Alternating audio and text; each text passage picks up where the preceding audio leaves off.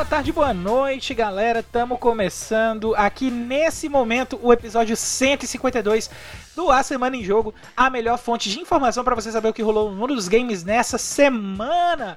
Aqui quem fala com vocês é Caio Nogueira e comigo hoje sempre eu tenho a companhia dele, do meu queridíssimo Felipe Lins. Salve, salve, meus queridos, como estão? É isso aí, pessoal. Fica ligado que no episódio de hoje a gente vai ter. A E3 2023 foi dia 3 e está oficialmente cancelada. Ana Monzer, ministra dos Esportes, volta atrás em declaração polêmica e assume que haverá discussões sobre os esportes. O Congresso dos Estados Unidos acusa a Sony de monopólio no Japão. E um youtuber tirou o escorpião do bolso e comprou todo o catálogo de jogos do 3DS e do Wii U antes do fechamento da eShop, pessoal. Essas são as principais notícias do A Semana em Jogo dessa semana, mas antes da gente cair de cabeça nelas, vem cá. Você já faz parte do nosso grupo do Telegram?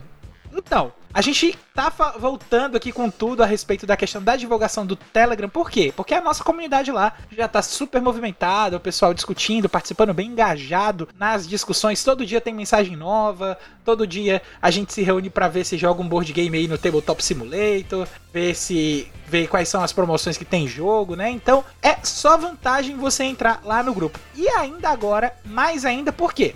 Todo mês a gente vai sortear um jogo na faixa para quem indicar e trouxer gente nova pro grupo, tá? Eu vou repetir aqui que é para deixar isso bem claro.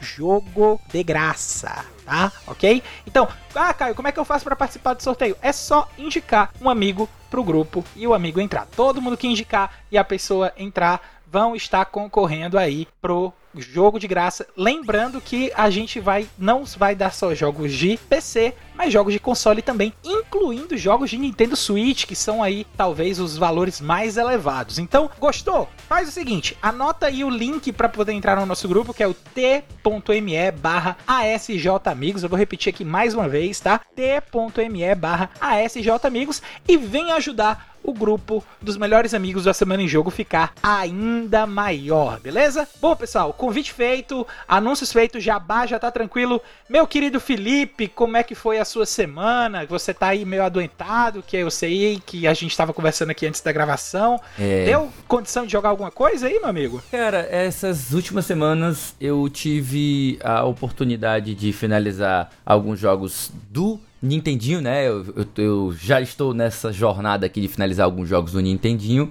Mas na verdade o que eu estava fazendo esta última semana era removendo alguns pesos do meu backlog, né? Que ainda não, ainda estavam lá. Então, tipo, eu tava querendo já remover alguns jogos que estavam começando a ficar assim, pô, eu não terminei esse jogo e ele tá aqui me assombrando, né? Então voltei ao Elden Ring, né? Hum. Finalmente cheguei até o final dele, né? É, cheguei até o, o Radagon, o Radagon, né? Que é o último chefe. Depois, logo em seguida, tem o Elden Beast que é exatamente o, o último boss. E é isso. Para mim já chega. Eu hum. passei 110 horas nesse jogo, então eu posso dizer com certeza que as 40 primeiras horas foram simplesmente excepcionais. Elas voaram, nem, nem, nem percebia o tempo passando. Mas quando passou de 50 horas pra frente, essa, esse maravilhamento essa, esse frescor das ideias que era tão legal, ele simplesmente começou a ser lavado embora. E eu espero hoje, depois de terminar agora, eu espero nunca mais na minha vida jogar Elden Ring. Assim como eu espero nunca mais na minha vida jogar Breath of the Wild depois de passar 165 horas naquele hum. universo. Então, jogos muito longos me cansam de uma maneira que nunca mais eu quero ver eles pintados de ouro na frente. É, eu sou, é. eu sou meio assim, sou meio assim. Mas e você, meu querido Caio? Você tá aí, aí, aí enfadado de algum universo ou você tem coisa novidade para contar pra gente? É, eu tava doente também, né? Passei essas últimas semanas doente aí, como a gente tava trocando figurinha. Mas é, eu tava, enquanto eu tava doente, eu tava jogando Sekiro. Né? Hum. Finalmente ele Quero ficou voltar. de promoção num momento que, que abaixo de 100 reais e no momento em que eu tinha o dinheiro disponível para poder fazer a compra, então eu não pensei duas vezes. Inclusive, até alguns amigos aí, quando viram o jogo de promoção, lembraram de mim e falaram: Ó, oh, Caio, tá lá, vai lá, pega, porque tu tem que jogar isso.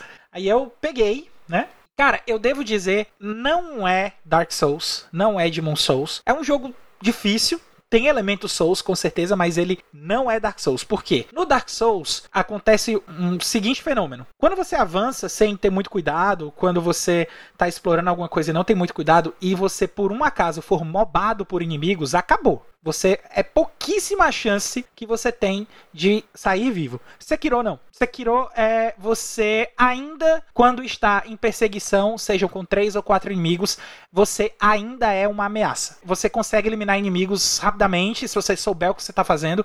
Eu consigo sentir muito do combate do Tenchu dentro do Sekiro, uhum. e o que é uma coisa fantástica porque eu amo Tenchu. E a questão da, dinam da dinamicidade do combate, fazer os parries, as defesas perfeitas, é, e todos as, os elementos que o braço mecânico do lobo, do lobo solitário, lobo cinzento, tem, né? É, é fantástico. É simplesmente muito, muito bom mesmo. E além disso tudo aí, os meus controles novos de Nintendo Switch chegaram. Voltei a jogar Nintendo Switch no modo portátil. Então agora tô aí terminando de avançar o último capítulo do Tactics Ogre, que agora Opa. eu consigo realmente investir um tempo, porque eu não preciso ficar na frente da TV jogando. E tô jogando também Mario Odyssey de novo, com o Dante dessa vez, porque agora a gente tem controles o suficiente para um seu Mario ou seu Cap e a gente já fez um boss rush ali, já foi legal, já já tem sido uma experiência bacana aí para ir jogando com ele. Bom, Bom, e falando de futuro aí, de jogar aí com, com o filho e tal, e de momentos futuros que eu ainda vou ter com ele, aproveitando do Mario, sabe qual é o momento futuro que eu vou ter agora? Hum. O primeiro bloco de notícias da semana em jogo que tá chegando agora só vem. Aí não é futuro, é presente. Mas tudo bem.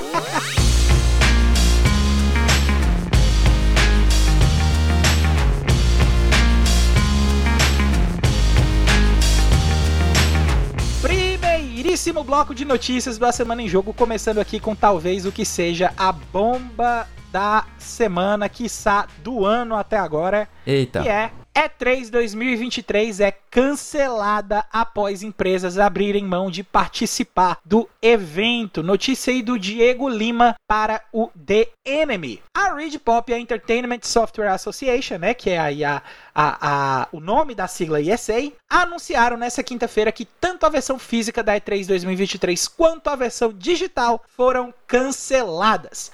A confirmação veio após as diferentes empresas importantes da indústria abrirem mão de participar do evento. Nesse ano, a E3 estava prevista para ocorrer de 13 a 16 de junho no Los Angeles Convention Center e seria o primeiro evento presencial da E3 desde 2019. Mais cedo, duas fontes haviam confirmado ao IGN que a organização já havia anunciado o cancelamento por e-mail aos seus membros. Esse e-mail dizia que, embora a E3, abre aspas, continue sendo evento e marca queridos, a versão de 2023 simplesmente não gerou interesse necessário para executá-lo de uma forma que mostrasse o tamanho, a força e o impacto da nossa indústria. Meu amigo Felipe, Eita. eu vou logo aqui direto às vias de fato. Eita! Você acha que a E3 morreu ou não? Cara, é complicado. Essa pergunta, ela literalmente é complicada, porque se a gente olha para a comunicação da, da, da ESA, né, da ISA, eles falam que esse evento agora foi cancelado, né? 2023 foi cancelado. Só que 2022 foi cancelado, 2021 foi cancelado, 2019 foi cancelado. Tipo, tudo foi cancelado por conta da pandemia, mas agora a gente não tem mais questão de pandemia e a gente percebe, né? A gente percebeu agora como, como as próprias empresas não estão mais interessadas em ir para E3. Então fica assim, será que de fato vai acabar? Será que já era para E3? E outra coisa, a gente olha pro histórico, ao mesmo tempo a gente olha pro histórico da empresa, então a gente viu que a E3 ela já tinha acabado em outros anos, passou dois anos sem existir mais e voltou com um novo formato, voltou com uma nova configuração, um novo apelo e se transformou no que nessa, nessa E3 lendária que a gente aprendeu a gostar, né? Porque se você for pegar lá pros primeiros anos, na década de 90, ela era uma coisa muito até difícil de você ter acesso, porque enfim não tinha internet, né? Não era uma coisa tão tão difundida lá para 95, 97, 98, não tínhamos como ter acesso a essas informações fáceis. Daí quando a gente entra na era da internet de 2000 até 2010, a gente já começa a ter um, um, interesse, mas ainda muito limitado em cima da, da E3, né? Só quando a gente chega perto de 2010 e a gente entra também nos anos 2010, é que de fato a gente vem a ter ela como um fenômeno global de a gente acompanhar ela ao vivo, né, tanto pelo YouTube, tanto por outros canais, e começa a se criar os hábitos que eu e você, por exemplo, a gente desenvolveu lá para 2013, 2014, da gente juntar com a galera para poder assistir, né? Uhum. Hoje em dia, nessas últimas edições, a gente tem visto cada vez mais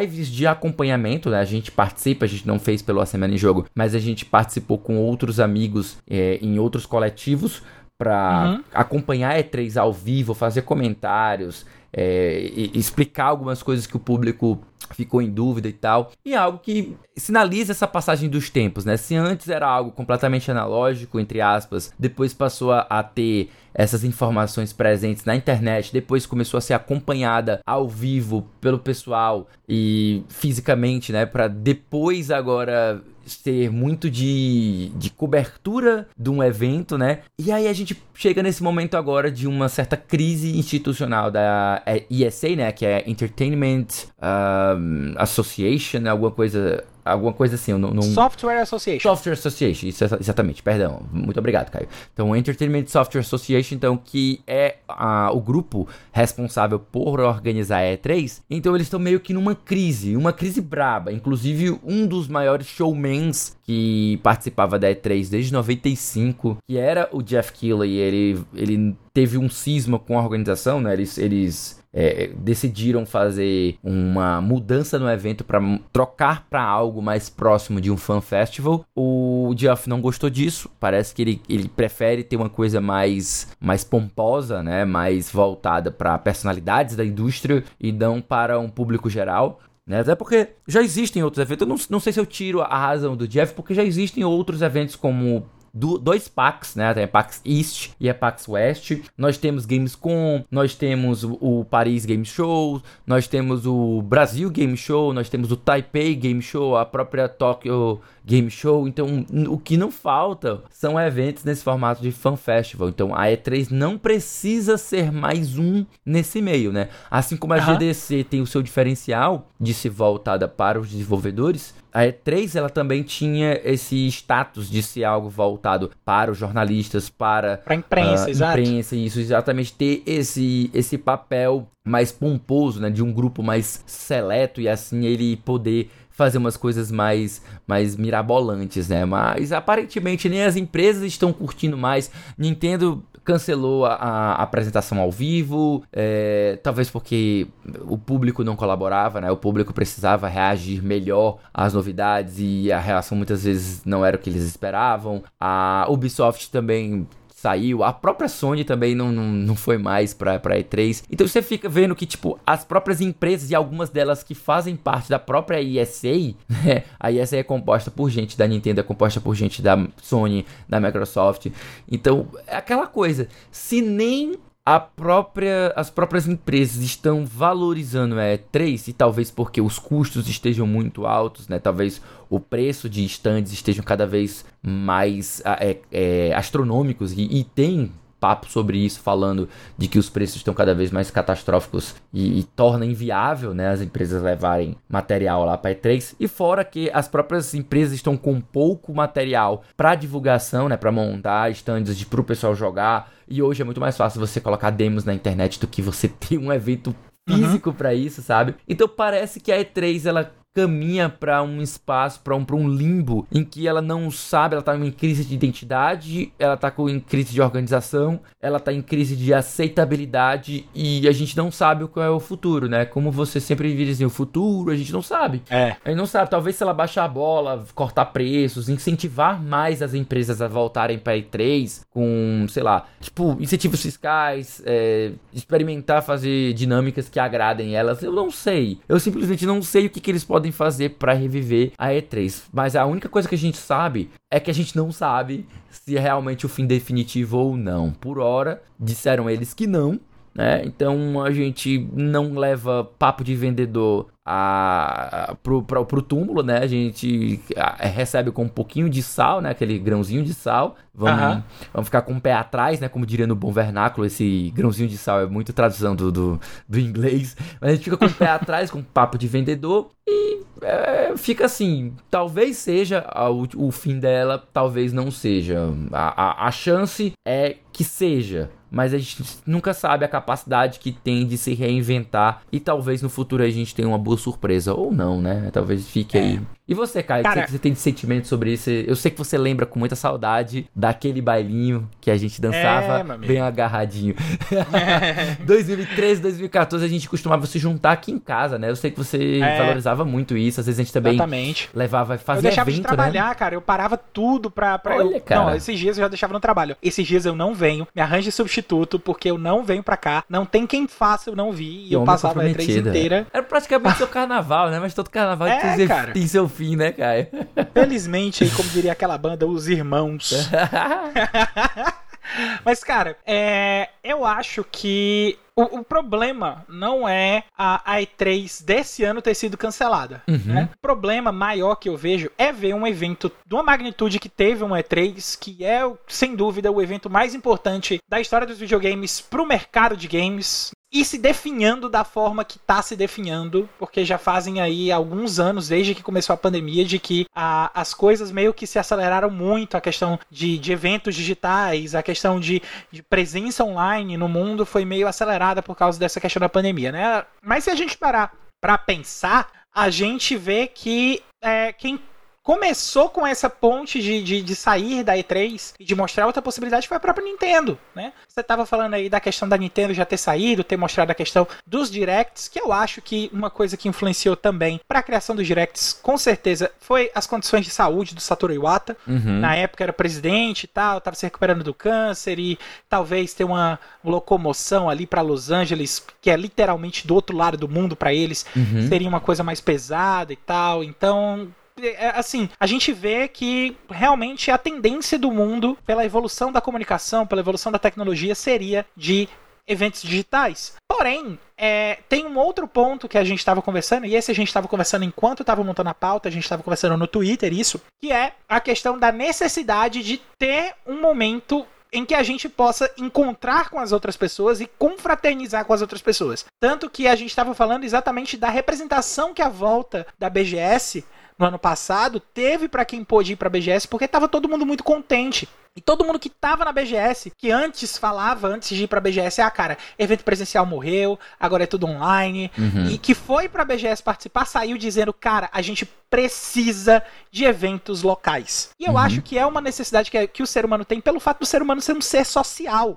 A gente, a gente precisa de outras pessoas para se relacionar, para se manter são. E acompanhar notícias, acompanhar lançamentos na internet é possível. Mas acompanhar notícias, acompanhar lançamentos pela internet com os amigos já é algo bem mais legal. E além disso, acompanhar isso com os amigos pessoalmente no momento que a notícia é dada, aí, meu amigo, não tem. Aí, é, por visão de emoção, não tem emoção que na minha cabeça ainda que possa substituir isso. Então é uma pena ver que isso está acontecendo com a E3. Não entendo as pessoas que eu vejo no Twitter que, que estão comemorando o fim da E3, porque não tem nada para comemorar. É, é, é, é, muito triste você ver isso acontecendo com um evento de tanta importância. Você pode ter raiva da ESA pelo fato dela estar tá cobrando, dela ter feito, dela ter visto o evento se definhar e não ter feito nada e ter visto a Summer Game Fest do Jeff Keighley crescer e não só crescer, né, nascer e crescer e ainda assim a ESA ainda não se tinha se movimentado, exatamente porque eles tinham brigado, é que a, a, a Summer Game Fest nasceu. E, mas você pode ter raiva da ESA. Você ter raiva da ESA, ter raiva da Reed Pop, que era quem estava cuidando dos eventos, tudo bem. Sim. Agora você ficar feliz porque a E3 acabou. Agora eu vou ser bem sincero. Eu acho, eu, eu só eu vi, acho bem pesado. Eu só ouvi comentários reclamando de pessoas que estavam comemorando, mas eu de fato não cheguei a ver Cara, absolutamente eu vi amigo ninguém. meu, eu vi amigo meu, eu vi amigo meu no Twitter com gif de é, é, escrito assim: a E3 acabou. E embaixo o GIF do Eu fico muito triste com a notícia dessa. Eu fico realmente curioso de saber por que motivo ele está comemorando o fim da E3? É, eu realmente é, não eu vou sei. perguntar pra ele depois. Por favor, eu fiquei curioso, agora eu quero a fofoca. Sirva a fofoca. eu vou perguntar para ele, mas assim, a 3 então já tá passado, vamos aproveitar para passar a página e ir agora para nossa segunda notícia, que é aí uma notícia boa para nós brasileiros, uhum. de acordo aí, principalmente para nós que acompanhamos o esporte de acordo com as últimas notícias que a gente teve na área, que é Ana Moser anuncia grupo interministerial para debate sobre esportes. Notícia aí da Taime Lopes para a Mais Esports. Depois da polêmica envolvendo a ministra do esporte, Ana Moser, que disse em janeiro que esportes são entretenimento, agora a própria afirmou que o governo federal terá um grupo de trabalho interministerial para discutir os esportes eletrônicos durante o anúncio feito em uma audiência da Comissão de Educação, Cultura e Esporte do Senado, a ministra afirmou que é preciso ter um debate sobre os esportes, já que historicamente o ministério não aprovou a modalidade como esportes. Ela ainda continuou a fala, explicando que os esportes têm implicações em várias áreas, incluindo emprego e direitos trabalhistas. Abre aspas aqui para as palavras da Ana Moser. É um setor importante que não pode ser tratado só pelo esporte, deve, deve ser tratado por outras pastas. A gente está tratando isso dentro do governo, estamos fomentando bastante para que aconteça o mais rápido possível. Bom, a gente teve uma mudança de postura muito séria da Ana Moza, que antes estava criticando esporte, falando que esportes precisavam. O esporte era movimento e que os esportes não, tem, não tinham movimento, era tudo programado, tudo dentro de uma, de uma gama de possibilidades que estava dentro de um mesmo escopo. Ela estava definindo o que era esporte. ela estava tentando criticar os esportes, mas na verdade ela estava definindo esporte, porque esporte tem regra também, né? Eu não posso sair quebrando regra do jogo para poder fazer um esporte só porque ele é digital ou ele é físico. Ambas as coisas têm essa essa questão. Tem a, a, a, é, só a questão, talvez, aí da movimentação que realmente a gente fica sentado numa cadeira, no, no computador, ou então no controle de videogame ali para poder mandar alguma coisa, mas ainda tem toda a questão exercício mental, reflexo, preparação, treinamento, coordenação motora, é, memória como é que eu, como é que eu chamo? Memória muscular para poder repetir toda, todos os movimentos que os jogos precisam, enfim. Tem suas peculiaridades que nos esportes tradicionais também não tem. Mas o que eu quero saber, meu amigo Felipe, é: hum. você acha que a pressão que a galera fez em cima dessa notícia que ela lançou em janeiro fez ela mudar de visão? Ou você acha que não é bem assim, é mais uma coisa do governo. Como é que você lê a situação aí de mudança de postura da ministra? Primeiro de tudo e mais importante, é um ponto muito positivo, né, não só para ela, mas pelo pro governo como um todo, o que demonstra uma capacidade de ouvir, né, uma capacidade de repensar de reconhecer que falou algo e talvez voltar atrás, os que demonstra um pouco de humildade, sabe? Talvez a gente seja ah. essa palavra que a gente tá procurando, porque a gente não, não tá lidando com pessoas que são extremamente arrogantes e sentem sobre sua opinião e não, não quer sair mais. Então, muito se discutiu, né? Tanto de uma maneira positiva como de uma maneira negativa em relação a essas declarações que foram feitas no começo do ano, especialmente pelo teor preconceituoso e ignorante delas. Né? Então, a, muita, a, a, gente fez, para quem não ouviu ainda, tem um especial aqui do A Semana em Jogos sobre por favor, Por favor, vão ouvir, galera. Terminar esse episódio, vão lá ouvir que ficou show, uma delícia. Pronto, e a gente conversou bastante sobre esse assunto para tentar desmistificar um pouco alguns preconceitos e demonstrar para as pessoas que existe um mérito muito válido em tanto em se considerar os esportes como esportes e também o, o, contrário, também motivos pelos quais a gente não pode simplesmente considerar todos os esportes em pé de igualdade com os esportes legalmente falando, sabe? E daí é que entra esse momento agora em que muito provavelmente pessoas de com muita educação é, chegaram para Ana Moza e ela com humildade recepcionou e talvez tenha justamente percebido que o buraco era mais embaixo e que há de se conversar sobre esse assunto, porque de fato ele não é simples, mas e, e ele não pode ser solucionado com uma resposta simples. A resposta dela anteriormente era uma resposta simples e, e simplória, na verdade, né, de uma maneira pejorativa, e a, tentava encerrar um debate, sendo que o debate não estava encerrado. E agora, essa mudança de postura demonstra que, de fato, ela reconheceu que é algo muito mais complexo do que ela imaginava anteriormente e que tem sim de se discutir, especialmente quando a gente fala da prática profissional e da prática é, em níveis é, de atleta, né? Quando a gente para para falar do, do esportes mais, mais profissional, né? O que, claro, a gente precisa levar em consideração que não é exatamente a mesma coisa do esporte, porque quando a gente fala do esporte, a gente está falando, num geral, de movimento, de fato, de, de trabalho do corpo para que você tenha saúde, porque na verdade ele é uma recomendação médica para que você pratique exercícios físicos, né? Uhum. Então, para que você esteja com o corpo todo em movimento. E exercícios físicos não exatamente são esportes. Os esportes, a maioria deles são exercícios físicos.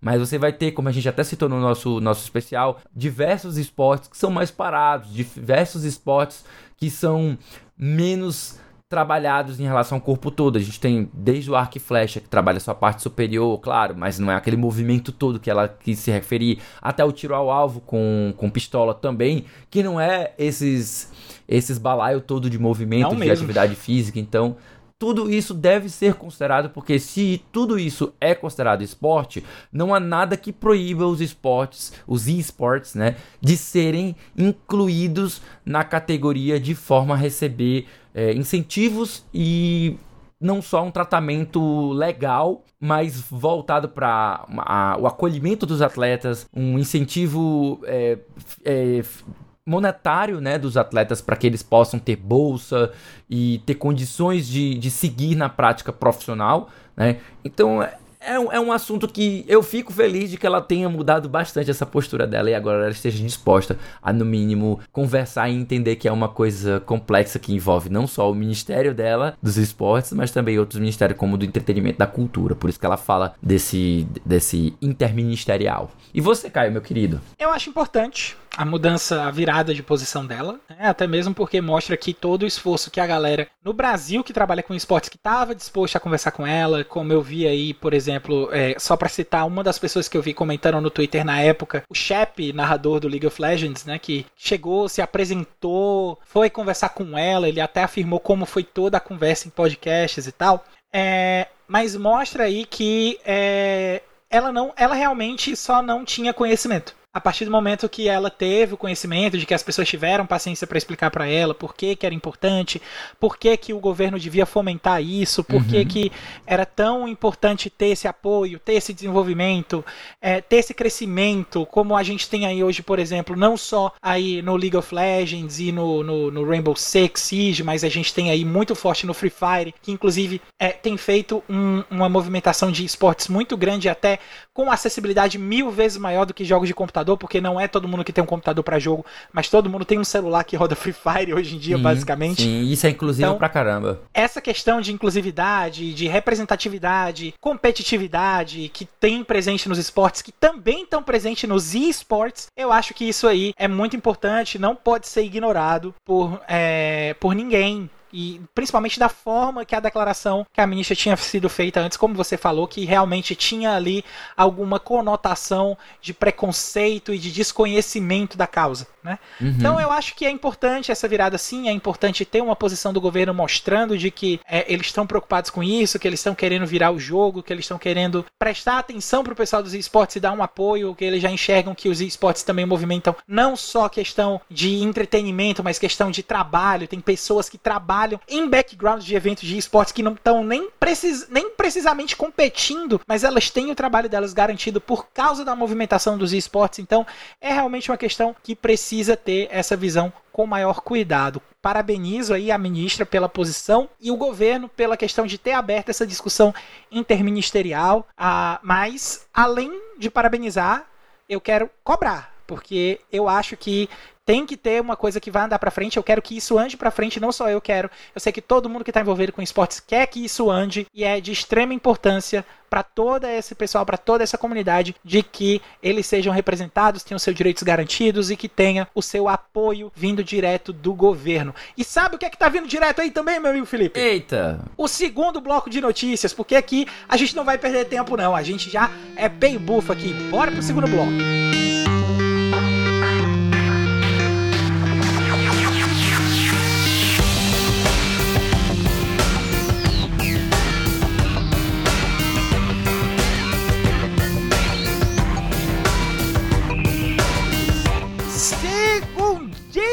Segundíssimo bloco de notícias da Semana em Jogo dessa semana, trazendo aí mais desdobramentos polêmicos aí da novela Sony e Microsoft, que quando a gente tava vendo que tava chegando ao fim, a galera apaga a luz do fim do túnel e Au. bora caminhar de novo, porque ainda tem muito papo para bater. Por quê? O que foi que aconteceu agora? Congressistas dos Estados Unidos acusam a Sony de táticas anticompetitivas contra o Xbox. Parece que no o Japão. Parece que o jogo virou, não é mesmo? é, pessoal. Notícia aí do Anthony Wood que foi traduzida pelo João Paes lá da IGN Brasil. 11 membros do Congresso dos Estados Unidos assinaram cartas listando preocupações sobre as táticas anticompetitivas supostamente usadas pela Sony para obter uma vantagem no mercado japonês de videogame sobre a sua principal concorrente, que é a Microsoft. A declaração observou que a Microsoft obteve uma participação insignificante de 2% no mercado de consoles de última geração desde que começou a vender no Japão em 2002. Os legisladores sugerem que o fracasso de 20 anos em fazer incursões resultou em parte da estratégia da Sony de negociar sistematicamente para tornar os jogos populares de terceiros exclusivos do PlayStation e pagando para manter o conteúdo fora dos consoles da Microsoft. Em trecho da declaração é afirmado que, abrem aspas aqui para a declaração, nosso entendimento é que o governo japonês tolera uma série de condutas excludentes por parte das empresas domésticas que podem violar as leis antitruste do Japão e que essa inação do governo japonês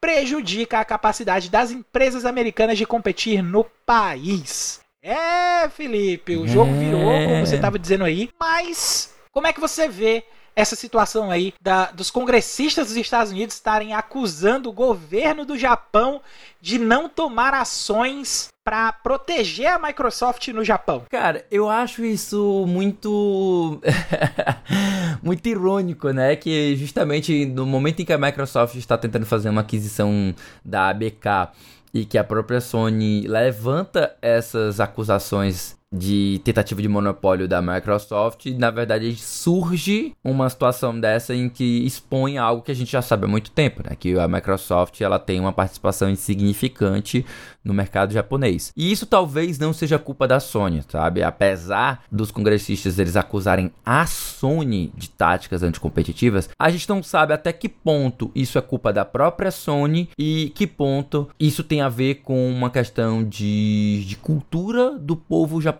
sabe? Porque quando Era a gente, que eu ia falar. Porque quando a gente pensa de consoles, de produtos estrangeiros, né?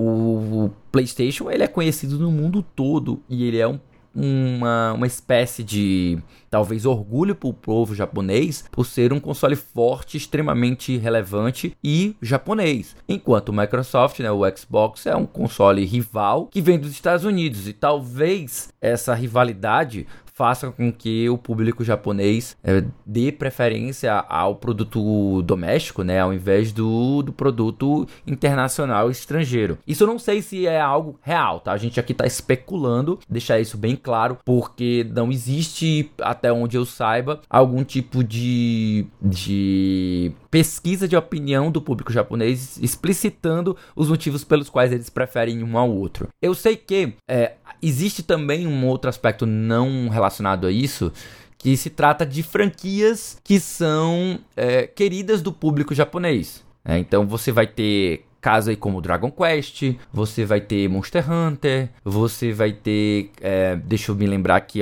de outras franquias que são muito famosas pro público japonês, talvez Persona, Persona isso, Persona também boa, Pokémon, né, extremamente Pokémon. não só pro japonês, mas pro mundo todo. E o que acontece mas principalmente é, pros japoneses. Principalmente pros japoneses. O que acontece é que a gente vai perceber que diversas dessas franquias estão restritas a outros consoles senão o Xbox. E não vou dizer nem ao PlayStation, porque a gente também tem a Nintendo aí nesse páreo que também segura as franquias delas como exclusivas dela, né? Então a Nintendo uhum. tá lá com Zelda, a Nintendo tá lá com Pokémon, a Nintendo tá lá com, com Mario, enquanto a Sony tá lá é, segurando alguns, alguns RPGs, né? E, e, tipo, eu já ouvi falar que muitas vezes não é nem uma questão de, de a Sony segurar, mas de algumas empresas só produzirem para ele porque, sei lá, porque já é o mais popular. Tipo, talvez um bom exemplo seja a Falcon. Poucas pessoas conhecem a Falcon. Ela é uma, é uma empresa de RPG japonês que existe desde a época da Square Soft e Enix ainda separada, só pra vocês terem uma ideia de como ela é antiga. A Falcon, ela tradicionalmente, ela só produz RPGs para consoles da, da Sony. Sendo que ultimamente, né, mais recentemente, ela agora vem, portado, vem portando né, todos os seus jogos para o PC. Né? Então, é, historicamente, ela era muito fechada dentro do mercado de consoles para o videogame da, da PlayStation, né? Do, pro videogame uhum. da Sony, o PlayStation. E isso acontece não só com a Falcon, mas com outras empresas menores japonesas de, que produzem, por exemplo, visual novel e outras coisas desse, desse estilo, sabe? Coisas que são mais uhum. populares dentro do público japonês. Então acaba que, por um conjunto de fatores, não só de Empresas japonesas querem produzir para consoles japoneses. É, empresas japonesas que são produtoras de videogame, como é o caso da Nintendo, produzem somente para o console delas, né? Então você tem toda aí uma questão que soa como uma algo muito mais cultural do que de fato ação de uma empresa em específico querendo prejudicar a outra, sabe? Isso. Não, não acho que seja a Sony querendo bloquear a entrada, prejudicar a entrada da Microsoft, mas seja o próprio, o próprio povo japonês que meio que acaba sendo um pouco mais protecionista. Não sei. Isso é uma especulação, é uma teoria que eu formulo aqui, mas não dá pra gente cravar uma certeza que, que você pensa, cara? O que, que você teoriza sobre isso? Cara, eu penso parecido com, com, seu, com a sua argumentação. É, eu acho que existe sim a questão do, do, do, orgulho japonês, de algo de ser, ser bem forte culturalmente, pelo menos nas peças de cultura, de cultura pop que chegam pra gente. A gente vê que existe uma questão de de protecionalismo, de nacionalismo da própria população, não necessariamente de empresa X ou Y. E além disso, é, indo para essa questão de third parties, a gente tem um caso até um tanto curioso reversalmente falando, né? Porque a gente tem aí a From Software, que é uma desenvolvedora japonesa, que desenvolveu jogos aí pro PlayStation e pro Xbox também, o caso do Sekiro foi lançado no Xbox, né? Mas tem os Dark Souls também foram lançados lá e que são jogos japoneses que vendem muito bem nos Estados Unidos. Em contrapartida, a gente teve a Sucker Punch aí em 2020, que fez um jogo de história japonesa, Sucker Punch, que é uma desenvolvedora norte-americana, que fez um jogo sobre história japonesa, que é o Ghost of Tsushima, que não só foi extremamente bem recepcionado no Japão, como é, houveram declarações aí de, de, de, jornalistas e pessoas importantes no Japão dizendo que Ghost of Tsushima fez um gênero novo de jogos chamado História Japonesa. porque eu já discordo um pouquinho dele, porque a gente já tem aí casos clássicos como Run, é, não é bem japonês, é asiático em geral, porque envolve China e tal, mas a gente tem ali Romance of Three Kingdoms e tal, mas história japonesa Onimusha, realmente assim. Mas tem Onimusha, é, cara. A tem... Onimusha mais ou menos, The é porque tem Samurai, questão... sei lá, Pronto. Yakuza, tem tanta tem isso, tantas isso. delas então, que então tem coisas que são bem japonesas, mas se você parar pra prestar atenção, ó, todos esses jogos que você falou, Way of the Samurai, que, que é muito underground, eu acho que quase ninguém conhece a, a série. Quase ninguém conhece a série, a, a, a série Way of the Samurai. O, o, próprio Yakuza também tem muito. Eu, eu, eu acho que nem tem Yakuza pra Xbox, tem? É, tem, tem sim. Tem? Tem, a SEGA tem lançou. Os últimos lançamentos tem, tem. os lançamentos sim, pro, Xbox? Sim. A, acho que então, talvez a única empresa que esteja com dificuldade, e aí a gente não sabe os motivos que podem ser escusados. Algumas a gente já sabe que, que, que são táticas sujas da Sony, graças à própria Sony. A própria Sony tá deu se metendo na questão pé, dessa briga aí da ABK. Ela deu um tiro no pé com essa questão da ABK e foram revelados documentos que mostram que ela estava é, evitando, pagando para as empresas para os jogos não irem para o Game Pass e também para é, ficar com console exclusive, né? Como é o caso do Final Fantasy VII Remake, né? uhum. né? Que não foi para o Xbox e também o próprio Final Fantasy XVI aí que tá saindo aí. Também não vai. Não provavelmente não vai. Exatamente. Até já teve declaração. A declaração acho que foi do foi do, do diretor, tá me fugindo o nome agora. E ele falou: "Você quer jogar Final Fantasy XVI? Compre um PlayStation 5". Uhum. Então ele ele basicamente falou que, que os jogos não vão estar saindo nas outras plataformas. Eu acho que talvez ainda saia para PC, como saiu ali o Final Fantasy VII Remake com um ano depois de lançamento, mas realmente para Xbox a gente ainda tá para ver a luz do dia. Enfim, o que eu quero dizer com tudo isso é que existem vários aspectos culturais e pessoais e de gostos também que talvez seja muito cedo para a gente ter uma afirmação tão forte assim do governo dos Estados Unidos dizendo que é culpa do governo japonês de não estar apoiando a Microsoft pra, por causa de questão de tratado de comércio. Você tem que ver que existem outros aspectos além de apoio, de, de venda de mercado, de, de regulamentação de governo, que Mas, vão determinar só, o gosto das pessoas. Eu acho que talvez isso venha como acusação justamente para que o governo japonês instaure algum tipo de, de investigação e muito provavelmente punição da Sony por essas práticas que foram reveladas é, aí é nesse capaz projeto. deles fazerem isso também. Tomara. É, é, é bem capaz eles fazerem isso também. E, que, e, e se for fazer, que façam. Se for para punir, que puna, porque a Sony realmente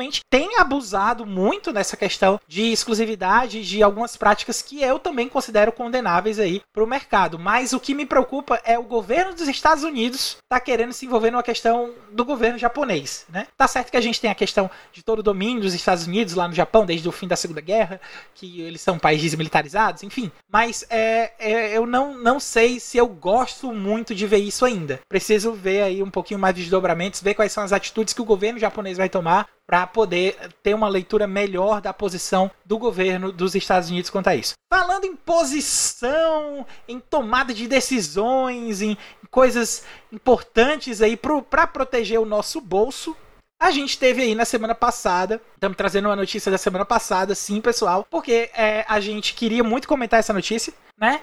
Que é a questão do fechamento das lojas digitais do 3DS e do Wii U e preservação de jogos, Uhum. né? Então, tem uma notícia que a gente sentiu a necessidade de compartilhar aqui com vocês, que é exatamente essa questão da, do fechamento da loja e o que fizeram a respeito disso, né? Notícia é: Youtuber compra todos os jogos de Nintendo Wii U e 3DS e gasta uma fortuna. Notícia da Maria Eduarda Pitão para IGN Brasil. Para que não caiam no esquecimento, o youtuber Girard Khalil, do canal The Completionist, comprou todos os jogos de Nintendo Wii U e 3DS antes que as lojas digitais encerrassem os seus serviços no dia 27 de março e os jogos fossem deletados. Segundo a VGC, nessa empreitada foram gastos mais de 22 mil dólares, cerca de 120 mil reais e 328 dias para conseguir comprar todos os títulos. Foram comprados no total 866 jogos de Wii U e 1547 de 3DS, incluindo jogos de DS WiiWare, Virtual Console e as suas DLCs. Para concluir o projeto, foram necessários três HDs externos para o Wii U e um Nintendo 3DS com quatro cartões SD, o que representa 1,2 terabytes e 267 gigabytes, Porra. respectivamente. De acordo com Girard Khalil, alguns dos jogos não puderam ser comprados, já que algumas licenças não foram renovadas pelas produtoras ao saberem que as lojas online seriam encerradas. Bom, meu amigo Felipe, Hum. a gente vê aí o cara gastando uma pequena fortuna, né? Aqui, hoje em dia, aqui com 120 mil reais, você consegue dar entrada, você consegue comprar um carro legal, É. você consegue dar entrada numa casa. Eu, eu diria É. nem um carro legal, você comprou um carro um pouco acima de um básico, né? tá tudo É, muito exatamente, caro. um carrinho já um pouquinho mais arrumado. Aham. Então, é, mas é, eu- o que eu queria trazer não é só essa questão da Nintendo tá fechando a loja, que foi o, o grande foco aí do, do- do- das notícias que a gente teve na semana passada, pelo menos das que eu vi, que chegaram até mim, o grande foco era o fato da Nintendo estar fechando, e pouquíssima gente falando da questão da preservação, porque tinha muito jogo que só tem lá, e com o fechamento da loja, a loja não, o, o jogo não vai ser lançado em outra plataforma, então o jogo está praticamente morto. Você acha que o, o Gerard Khalil, o exemplo do Gerard Khalil é louvável? Ou você acha que, dependendo do jogo, a gente pode deixar passar? Eu acho que muita coisa deve ser considerada em relação a isso. A gente tem que lembrar que, primeiro de tudo, é, a gente está falando de produtos, né? Que não são meramente produtos, mas são, são produtos da cultura criativa, da, da- são produtos culturais, né? Da indústria criativa. Então, eles adquirem um status um pouco mais avançado. Então, eles são produtos culturais, eles são ao mesmo tempo é, produto, né? Indústria, e ao mesmo tempo eles são cultura. É muito importante que a gente preserve esses jogos por uma série de fatores. Não só pelo contexto da época em que eles são lançados, porque isso vai, vai falar sobre convenções de design da época, por exemplo, quando a gente vê ah, jogos que estão saindo agora que são que usam muito gacha, ou um exemplo só, tá? Uhum. E que quando você chega mais na frente, você pode olhar pra trás, você pode verificar que o, esse jogo, aquele jogo, ele segue esse exemplo. Também a gente acaba perdendo referências, né, que são muito interessantes quando você quer, como desenvolvedor, como é, entusiasta de jogos, apreciador de jogos, você ter uma, uma bagagem cultural maior, ou seja, você ter um repertório maior de jogos e de mecânicas e de propostas que você já experimentou. Então você vê um cerceamento dessa, dessa abertura, dessa possibilidade das pessoas terem acesso a isso, né? Então é algo muito ruim desse ponto de vista, né? Claro que as empresas botam, elas tratam como produto, né? Então na cabeça delas, elas fecham a loja, elas botam para voltam para mesa de, de, de, de projeto e cada empresa que tem seu código ainda de seus jogos decide se vai querer fazer um porte posterior para outra plataforma e assim deixar seu jogo disponível novamente? Ou muitas vezes esse código é preservado, o jogo é preservado dentro da própria empresa para que futuramente ela utilize como base para fazer um remake ou um remaster, né? Que aí ela volta Aplicar mecânicas em outras franquias também? Não só necessariamente isso, mas isso é uma coisa já mais interna. Mas falando de forma é. externa para o mercado, muitas ah, sim, vezes sim. eles é. voltam é ao verdade. público por meio de remaster ou por meio de um remake tomando como base aquela, aquele produto que ainda existe lá disponível só para os criadores, né? Mas o público geral mesmo acaba ficando sem. Eu acho louvável do ponto de vista é, de público, né? Então a gente acaba lembrando que essa prática que ele fez, se ele guardar só para ele, talvez seja algo que não é tão louvável, mas se ele utilizar esse material para que ele possa disponibilizar em repositórios ou em museus, o que seja lá o que ele for fazer com esses jogos e de alguma forma contribuir para a preservação, massa. Mas se ele ficar para ele e não, não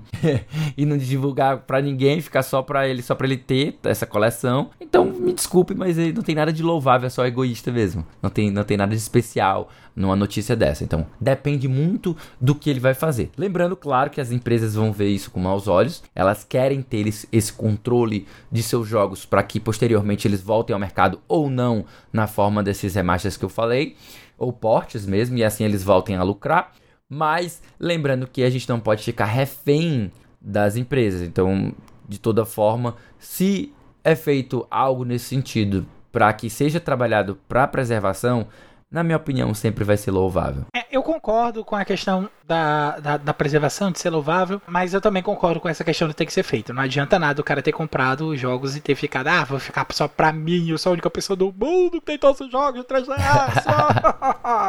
né? Aí realmente eu acho que foi um desperdício de dinheiro. mas, uh, nesses casos, é, é, importante a gente discutir sobre preservação, sobre. É, principalmente a questão de, de conservação dos jogos, das formas que a gente tem de jogar ele. E é, talvez seja uma das preocupações que o mundo moderno, da questão de a gente ter jogos digitais, é, vá dificultar um pouco mais em comparação do que o que a gente tem com a mídia física. Né? Embora eu também seja muito fã de jogos digitais, uhum. de, versões digitais, existem alguns jogos que eu prefiro ter a mídia física. Eu, a gente já discutiu aí um pouquinho sobre isso aí também. Mas é, tem jogo que eu realmente prefiro ter a caixinha com o jogo lá e tal, pra, só por garantia, pra não correr nenhum risco. Mas de qualquer forma, eu achei que foi uma atitude bacana que o, o Gerard Khalil teve. Uma pena que a Nintendo tenha tido de fechar as lojas do 3DS e do Wii U, né? Agora, o que a gente precisa ver é a, o reflexo desse fechamento e da infraestrutura que era utilizada nele para melhorar as experiências do Switch e de futuros consoles aí que talvez a, a Nintendo demore ou não para lançar. Bom, é, a verdade, pegando essa questão aí do comentário de que é, vai lançar ou não vai lançar, a gente não sabe porque é tudo futurologia. A gente aqui não sabe nem o que é que o que é que vai estar tá saindo nos próximos anos. Mas, meu amigo Felipe, semana que vem, se eu quiser saber o que vai sair para semana que vem, Ô meu querido Caio, essa aí eu sei demais, esse aí eu realmente eu sei e eu respondo fácil. é só você colar na lista com os lançamentos da semana que vem que a gente aqui do A Semana em Jogo preparou para vocês.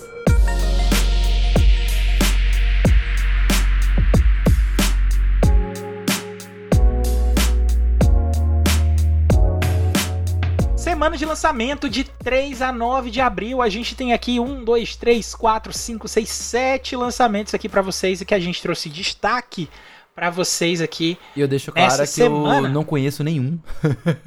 tá? Eu conheço alguns, eu já ouvi falar de alguns, mas eh, de acordo com que a gente for progredindo aqui na nossa lista, eu vou comentando algumas coisinhas aqui dos que eu conheço.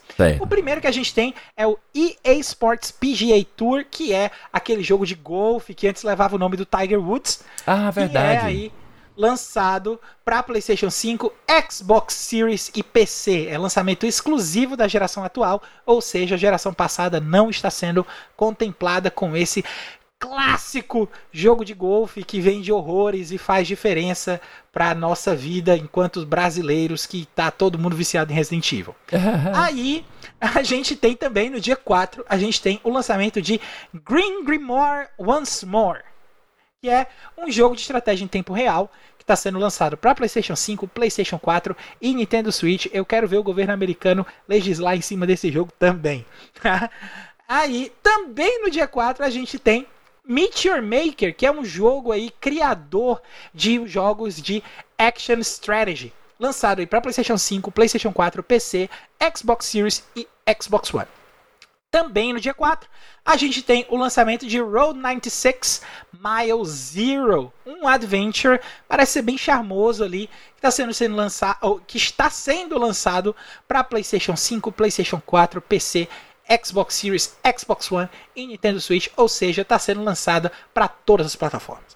Aí a gente tem no dia 5, a gente tem o Movie House, The Film Studio Tycoon, que é um simulador de estratégia em que você comanda um estúdio de Hollywood, sendo lançado aí exclusivamente para PC, tá? Não vai ter porte para console.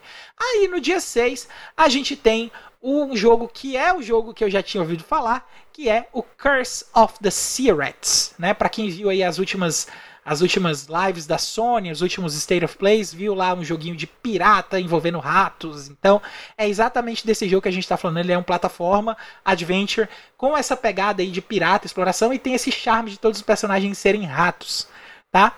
Tá chegando aí para PlayStation 5, PlayStation 4, PC, Xbox Series, Xbox One e Nintendo Switch também. E aí no dia 6 também a gente tem o lançamento de Everspace 2, que é um Action Adventure Simulator, chegando aí para PC com lançamento futuro ainda para consoles ainda esse ano, porém não vai estar sendo lançado agora. Lembrando também que toda essa lista de lançamentos a gente tem lançado aí no nosso Instagram, então se liga lá no Instagram do A Semana em Jogo para você ter referências visuais aqui das thumbs que a gente comenta quando a gente está trazendo jogos e para ficar por dentro aí de cortes aqui do podcast, onde a gente faz alguns comentários, é, a gente corta é, notícias que a gente traz aqui, algum momento engraçado. Então se liga lá no nosso Instagram também para visualizar a lista e muito mais informação. E além de todos esses lançamentos aqui da semana, o quinteto da semana em jogo tem mais um monte de conteúdo para você ficar ligado. Toda sexta-feira tem episódio novo do Vale a Pena Jogar com o nosso queridão aqui, o David Bacon, trazendo uma review do jogo que ele acabou de zerar. De segunda a sexta você acompanha o BE da Bull na Twitch a partir das 6 horas para jogar Destiny 2 junto com ele, além de vários outros jogos. É só acessar twitch.tv barra. Lá no Spotify você encontra um monte de conteúdo produzido pela galera do Cast Potion, o podcast com aquele já conhecido papo catedrático sobre videogames. E você também pode acompanhar mensalmente as lives, podcasts e demais produções do Lee em conjunto com a Memória Random, com a galera lá do Memória Random. Um abraço aí pro pessoal do Memória Random.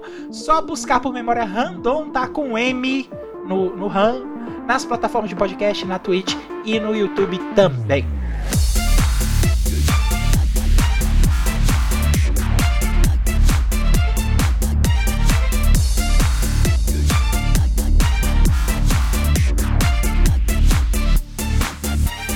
Bom, pessoal, esse foi o episódio 152 da Semana em Jogo. Se você ouviu até aqui, muitíssimo obrigado. Se você gostou desse episódio, assina aí o feed do cast, fica ligado que semana que vem tem mais. Antes de encerrar o cast, a gente deixa aqui o nosso muito obrigado para o pessoal do The Enemy, para o pessoal do Mais Esportes, para o pessoal da IGN Brasil pelas notícias que a gente leu nessa edição do podcast dessa semana.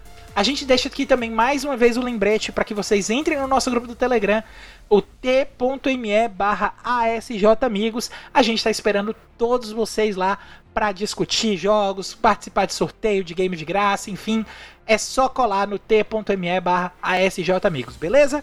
E para finalizar, que tal seguir a gente nas nossas redes sociais? Você me encontra no Twitter como arroba Li, no Instagram também. E eu tô no Twitter no arroba foi o Caio, beleza, galera? É isso, a gente vai ficando por aqui. Eu sou Caio, rima não tem.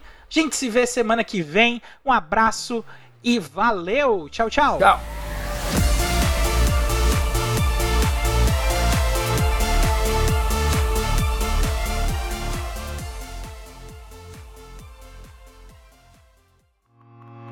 Este podcast foi editado por Felipe Lins.